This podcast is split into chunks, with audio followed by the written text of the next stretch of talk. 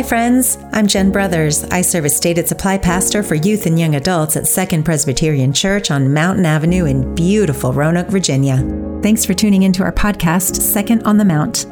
I believe our God is living and active in our lives and in this world. I believe God's will is healing, redemption, and wholeness for everyone.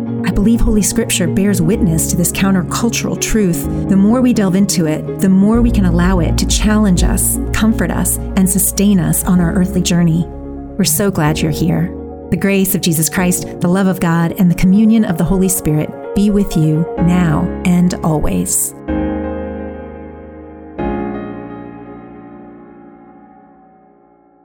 Please join me in prayer. Create in us a clean heart, O God, and renew a right spirit within us that we may receive the word you have for us today. Amen. It's hard to believe. We have arrived at the fourth Sunday of Lent. Tomorrow we begin week five of this journey. Lent is a practice of repentance and renewal.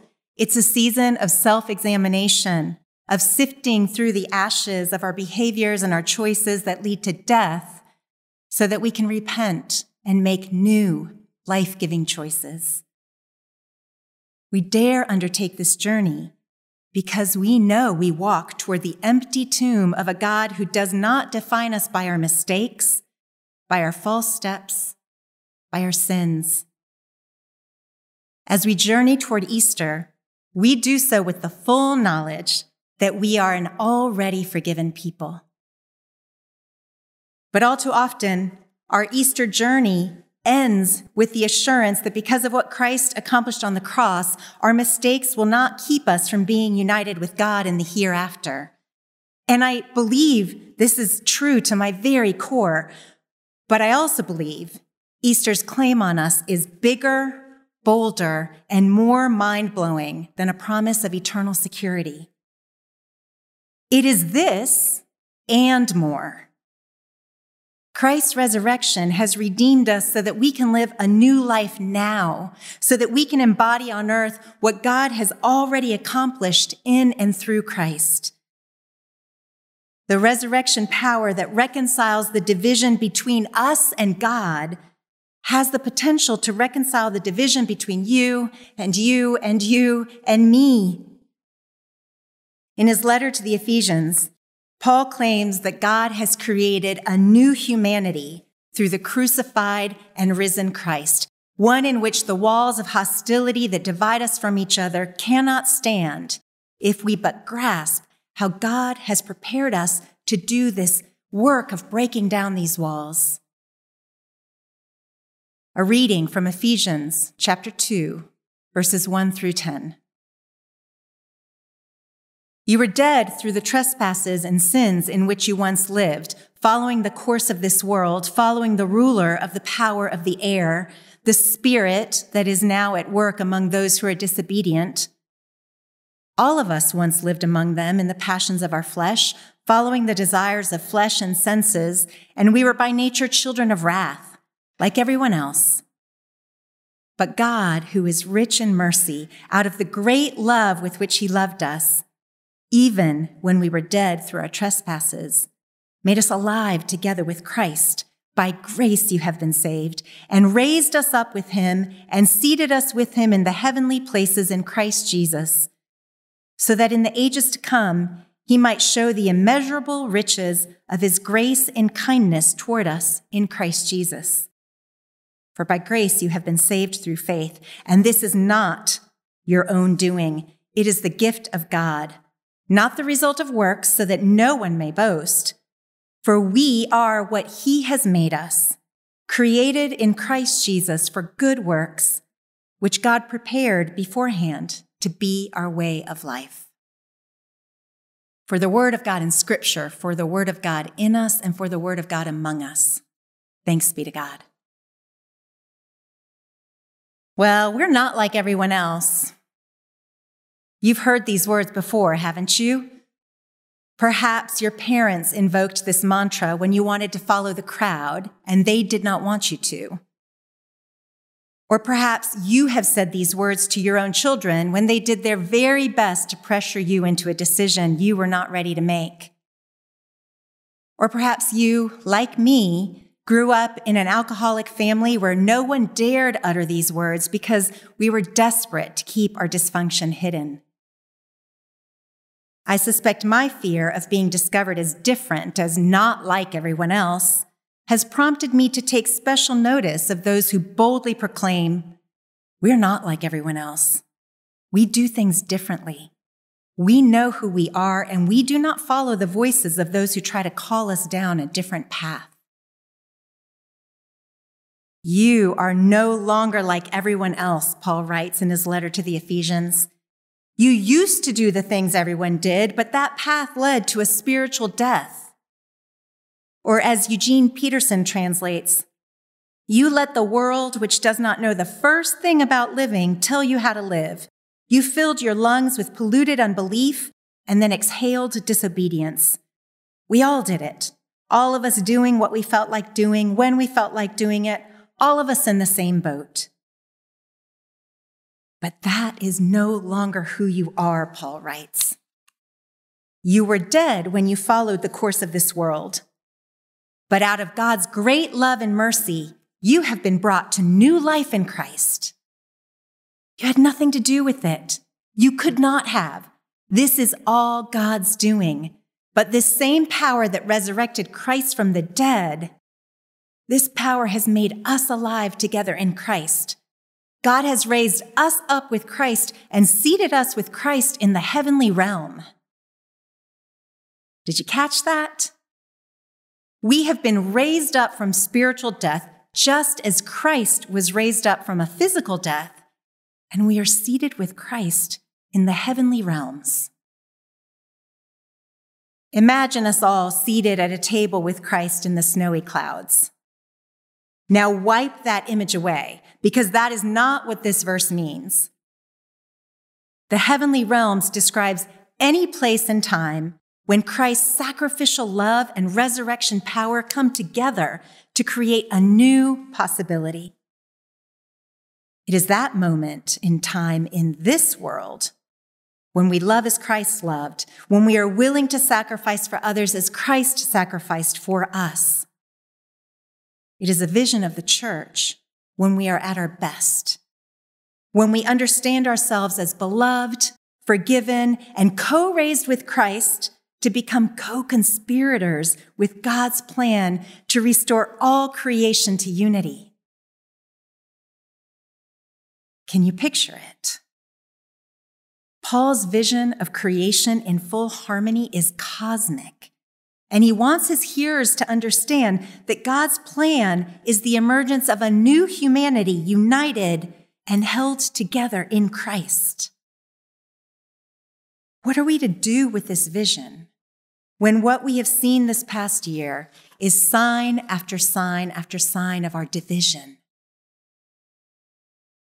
If we never saw it before, the apocalypse of 2020, and remember, by apocalypse, what I mean is not world ending disaster, but apocalypse means an unveiling. The apocalypse of 2020 has shown us what we would rather ignore. We are a people divided socially, politically, economically, racially, and ethnically. We look to our own self interests, failing to understand that what is truly best for you is also truly best for me. We've not yet figured out how to share resources so that everyone has enough of what they need in order to thrive. How can a new humanity emerge when we fall short time and time again of loving our neighbors as ourselves? Well, the first step may just be to acknowledge how vulnerable we are to following what Paul refers to as the course of this world. There are forces working against the growth of God's new creation. There are structures and systems out there, in here, and within us that separate us from God, from each other, and from the new thing God is doing. If you've watched Carter's videos on Lent in Middle Earth, you have heard him talk about these forces. We are steeped in a culture that has left its mark upon us for better and for worse, for it's a culture that benefits the few by withholding resources from the many, a culture that breeds consumers and fosters competition. And we ourselves are vulnerable to hostile stereotypes, racist behavior, and violent instincts that destroy unity and harmony. The first step in overcoming these forces begins with a willingness to own that we are all susceptible to these judgments, these behaviors, these values that further the division among us. And this step is very much in keeping with Lent's theme of repentance. If we are willing to own our susceptibility to walking down the wrong path, we will be more open to seeing where God's new path is unfolding. Now, walking a new path is never easy. It's scary. We are not good at it.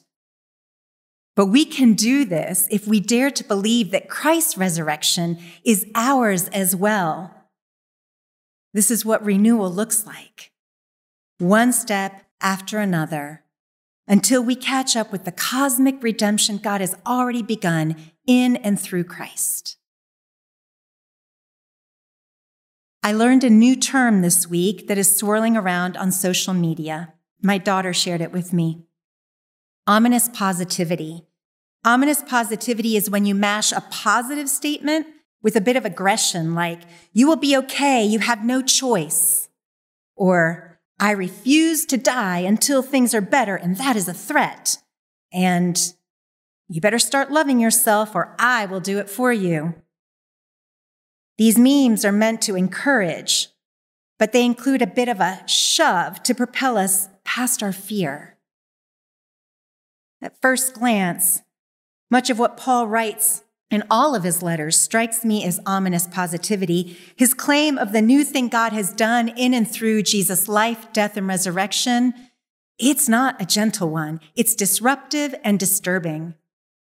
Today's text asks us to trust in what we cannot yet see, which is the definition of faith. Now, if I were to frame today's passage as a set of ominous positivity memes, they would sound something like this. Ominous positivity meme number one. You were once spiritually dead, but that is no longer true. You have been co resurrected with Christ to do the good works God has already prepared for you to do. Ominous positivity meme number two. You have nothing to do with your own salvation. It has already been accomplished. Accept it as God's gracious gift because God loves you. Ominous positivity meme number three. God has raised us to sit in the heavenly realm with Christ, where love, sacrifice, and resurrection power conflate. In this space, anything is possible. My friends, this is our work. This is what the church is to be about. The church is both the beachhead of God's new creation and a colony called out for the renewal of the human community and of all of creation. We know we're not yet there. As long as we breathe, we will continue to stumble and struggle. God knows this, you know this, and I know this.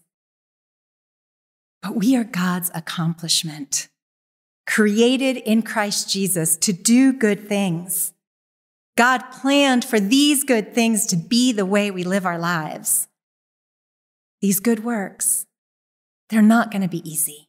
If we are to become a new humanity where all people are united and held together in Christ, we will have to learn to cross the boundaries of our hearts and our minds, as well as those in our society and our culture.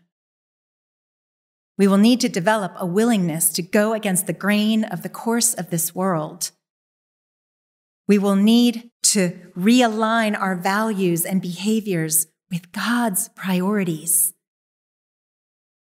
And we will need to admit that perhaps we've been wrong. Perhaps we have not understood what God has done for us, nor what God is asking for us. We will need to be willing to change our course. It won't be easy, but we can do hard things, trusting that in raising Christ from the dead, God has raised us to new life as well. We have been raised to new life to do the things Jesus did liberate the oppressed, heal the sick, set the captives free, and proclaim the year of the Lord's favor. We have been raised to new life to love as Jesus did, sacrificially. We have been raised to new life to seek the welfare of others, even if it comes at our own expense, because we know who we are beloved, forgiven, set free to set others free. We are God's new creation. May we seek out those good works which God prepared beforehand to be our way of life. For the same power that brought Christ back from the dead is at work within us as well. Second Presbyterian Finding Direction by Following Jesus.